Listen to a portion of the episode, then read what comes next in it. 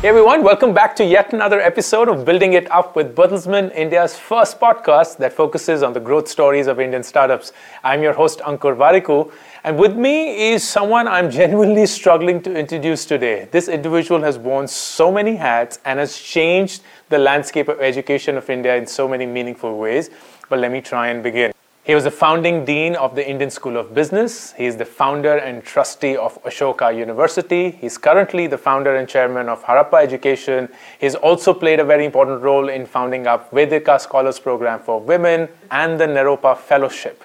Pramath Raj Sinha. Was a McKinsey partner for 13 years before he ventured into the education space and for the last 20 years has been just doing that and successfully well. But today, we wanted to spend time not just on education, but on institutions in general. What it is to create a new age institution, an institution that challenges the current norm, that challenges the status quo, and gets out to use technology in meaningful manners to change the course of how business or that industry has run until now. Thank you so much, Pramath, for joining us on today's podcast. It's a pleasure to have you. What I wanted to talk to you today about was the challenge of building a brick and mortar business in India is immensely high, especially if you think of education with everything that comes in. You've done that twice. And then you recognize that there was a need to bring in an online piece, which is what Harappa is all about. Walk us a little bit through that journey. Like what, what is it that you experienced that you thought was critical for your third venture in education to be online only? Is there something that you knew that most people would benefit from? Walk us through that. Uh, sure. Uh, first, thank you for having me. Uh, you give me too much credit. Uh, many, many people are, have been involved in the success of these ventures. Uh, but it is also true that I've learned a lot from doing these two, and m- maybe I can dwell on some of the thought process that went into moving from the bricks and mortar world into Harappa. Yeah. Honestly, like a lot of people, uh, I used to also believe that you know how could you ever educate somebody online?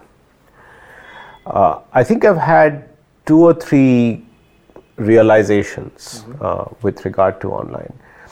Uh, one is that for people like us who grew up reading, it's very difficult, difficult to imagine, or, or being in a classroom, it's very difficult to imagine. So it's a little bit like when books first came around, right? Imagine what would have happened people would have said, How can you ever learn by reading a reading book? book? Yet, you know that that has completely changed uh, learning forever. So, yes, not everybody reads the book, not everybody goes beyond the first chapter, not everybody goes beyond buying a book and putting them in their libraries. But the truth of the matter is that a lot many people buy books and therefore a lot many people learn about things that they would otherwise never know about. Sure.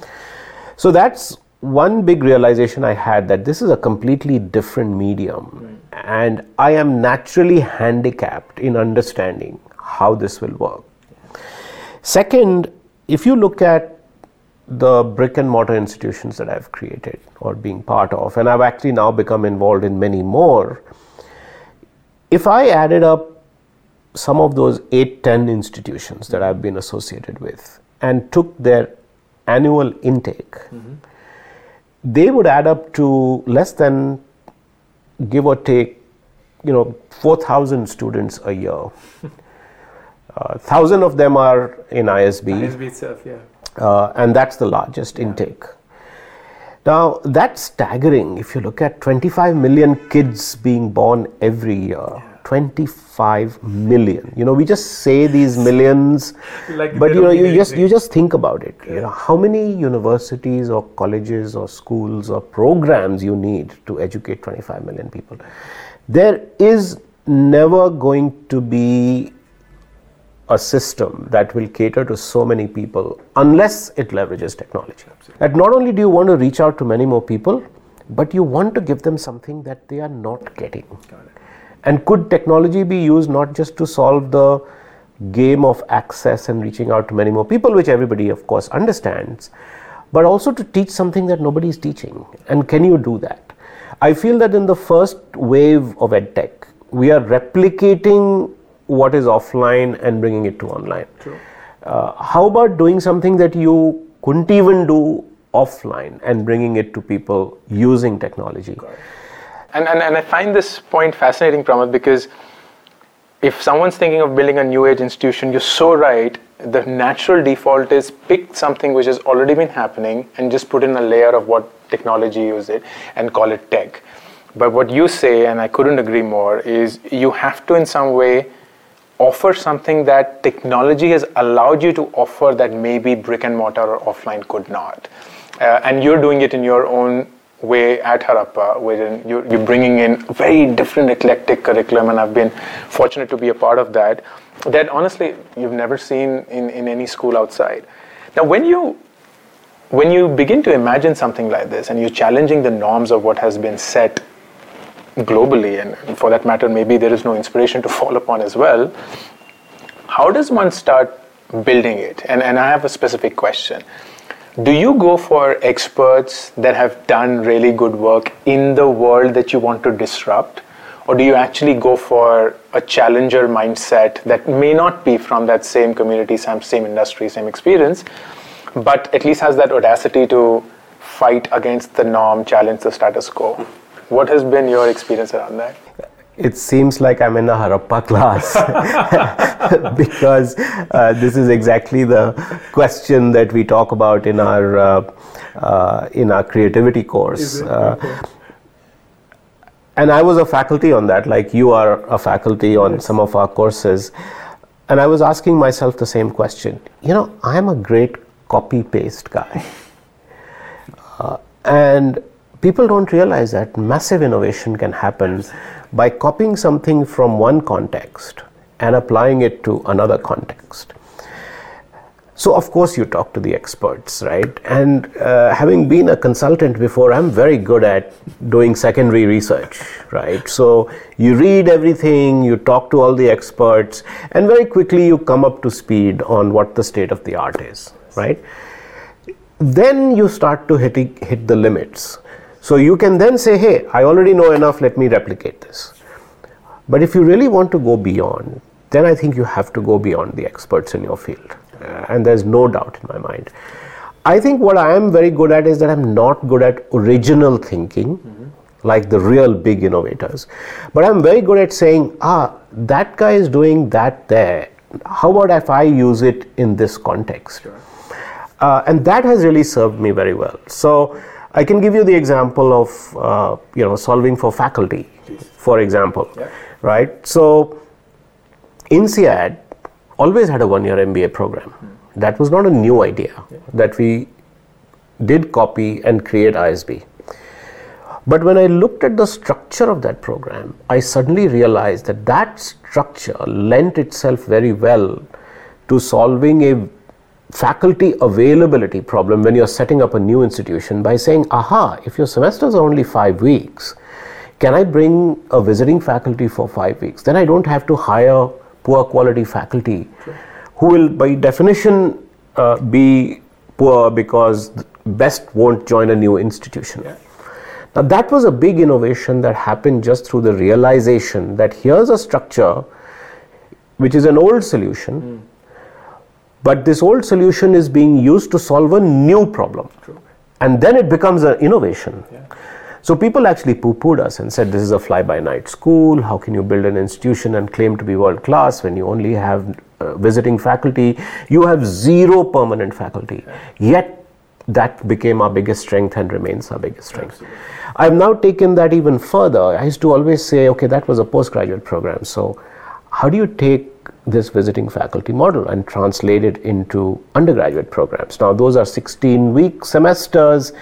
Uh, you can't have people sort of not be the whole there the whole time. Till I discovered that Colorado College does something called block teaching. Now, there's a lot there's tomes and tomes of research in the field of academia about block teaching which is basically the idea that you study one subject at a time hmm. so most of us have studied four five subjects together. True. So every week you have classes in different subjects. This model suggests you only immerse yourself in physics for two and a half weeks, take a little bit of a break, then study only maths for two and a half weeks. Now, this is a pedagogical innovation that they were bringing. Yes. But again, for me, it solves a faculty problem. Yes. Because now I only need to bring a faculty member in for two and a half weeks. Forget a whole year or full time or even five weeks, only two and a half weeks. So I think those are two good examples for me personally of taking something that has worked for a very different reason. Yeah. But applying it to a completely new problem, and suddenly people think, oh, this is brilliant. You know, Pramath came up with something very creative. Wonderful. That is, this is I, I love these two examples, and I had no idea about the Ashoka one, uh, the block teaching.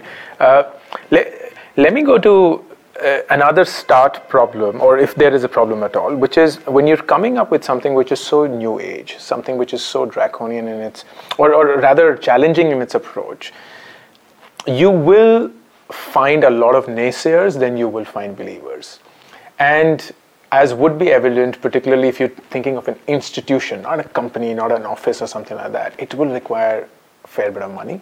It will require money front loaded, it will require it for longer periods. It may not even have an economic rationale attached to it.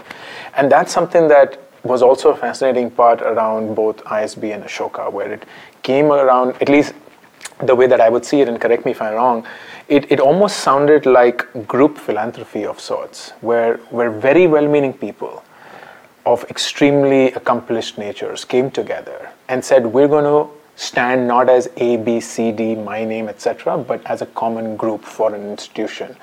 And is that something that is common? Is that something which is a rarity, happens only once in a while? What is your take on that? How does that work? So, you know, everybody says they are building institutions. Uh, even people in the for profit world say they are building institutions. But what do we really mean when we talk about building institutions? Uh, what you really mean is that you are building something that will outlast you, yes. at the very least, yes. right? And if you take that as the definition, then you suddenly realize that you have to have a model where tomorrow if you're not there it's not your spouse or son or daughter-in-law or uncle or nephew who's going to run that institution but really somebody else who don't you don't even know. Yeah. now how do you build something that nobody owns?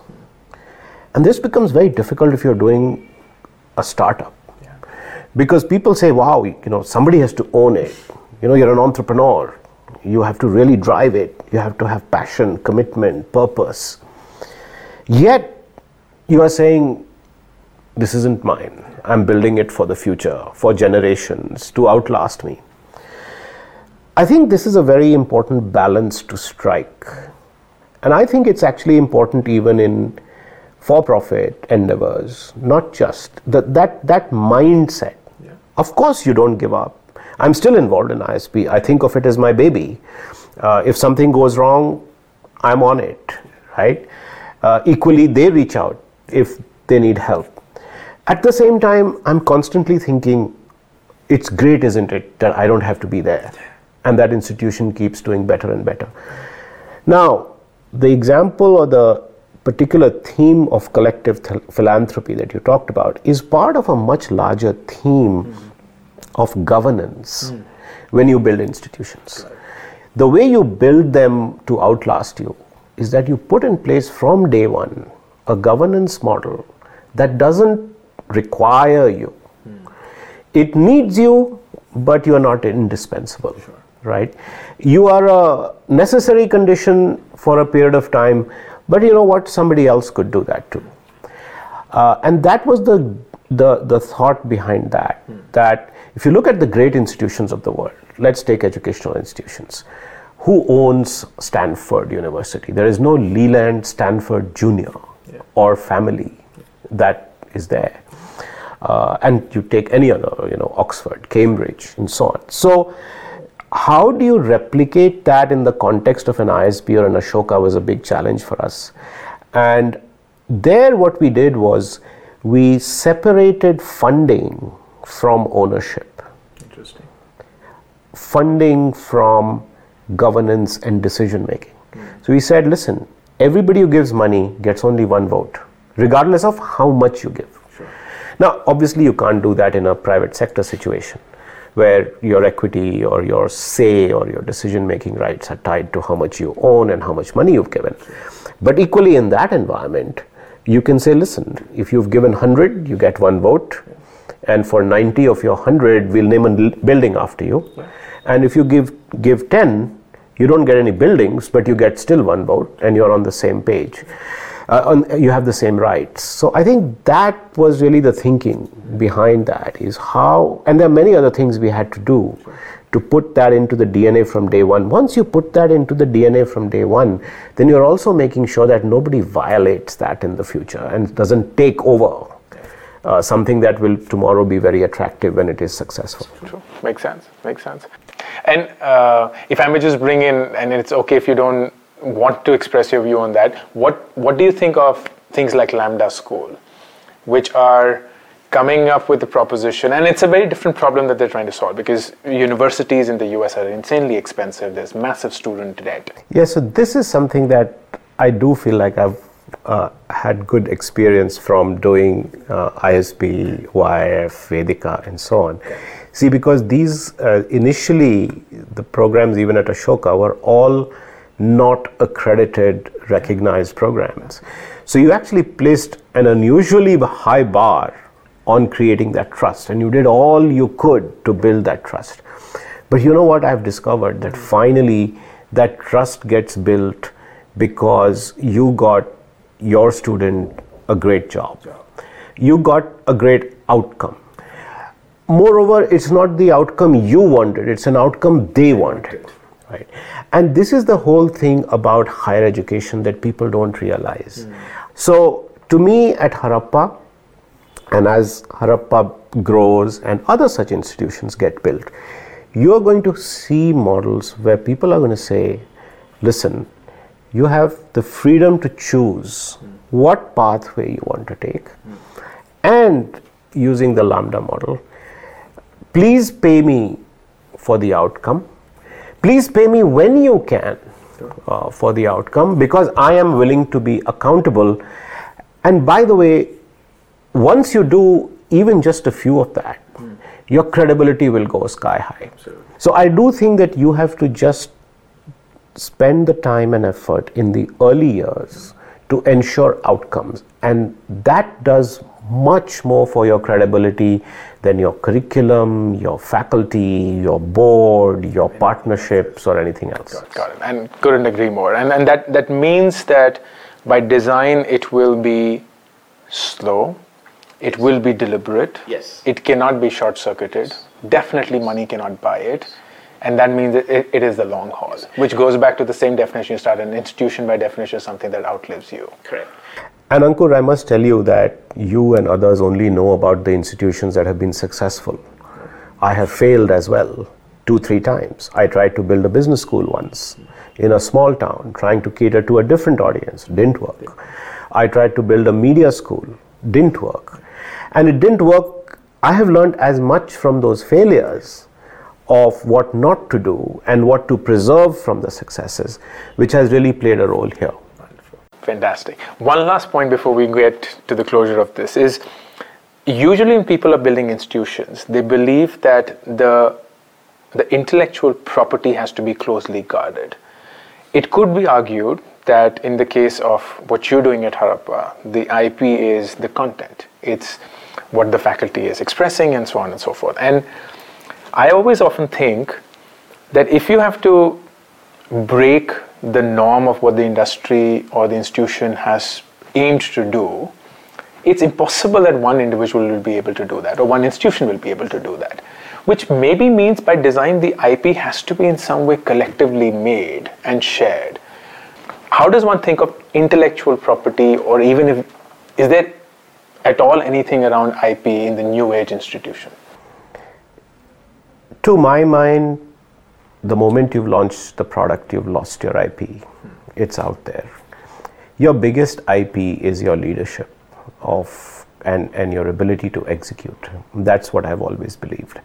These ideas are not fantastic or, you know, like I said, original, you know, uh, apple fell from a tree idea. Sure. These are ideas that other people have kind of been grappling with I think you have to have confidence in your ability to really own the execution in a way that you always stay ahead. Now, that's a hard ask, it's not easy. Uh, I have always believed that if you're building institutions, if you're doing stuff in education, then to your point, uh, you have to have an open architecture. That's the label I give it. Yeah. Let let people come take what you're doing, let them partner, use, deploy, learn from what you're doing, right? Be very open about it. But be very clear where you are distinctive. Yes. Be very clear that you have to find ways to constantly be innovating and staying ahead of the curve. I think the open architecture allows you to build a network that then, like you were saying, strengthens your proposition. It actually contributes back into saying, aha, you know, these skills that these Harappa guys are teaching are really important. I didn't think of it. Let me also do it. Let me also offer courses on communication skills. And let them do that. I am not saying this out of arrogance. I'm saying it'd be good for me if other people also adopt this. Yeah. This like saying, you know, everybody needs to be an engineer, which is the craziness that has taken over our country. Or, you know, I was in France recently and they said we have the same craziness. Everybody wants to have an undergrad degree in law, whether they want to be a lawyer or not. Right? So I would love for it if people said, you know, the Harappa skills are the skills. Yeah Let's build universities around Harappa skills. So I do think that I have seen tremendous success from proliferating that thought process and getting more people onto the bandwagon because it ultimately strengthens you. Great. It was a pleasure to have you, Pramod. Thank you so much for your candid thoughts. It's an inspiration and it's a joy to have you. Thank you. Thank you very much. It's a privilege to be here. Thank you so much. Thank you. And with that, we come to the end of yet another episode of Building It Up with Bertelsmann. Do follow us on Saavn, iTunes, Spotify, SoundCloud, and check out the video on YouTube. Until the next episode, please send in your comments. Let us know how you like this episode or if there's anything else that you want us to know. And I'll see you all. This is your host, Ankur Warikoo, signing off. Bye.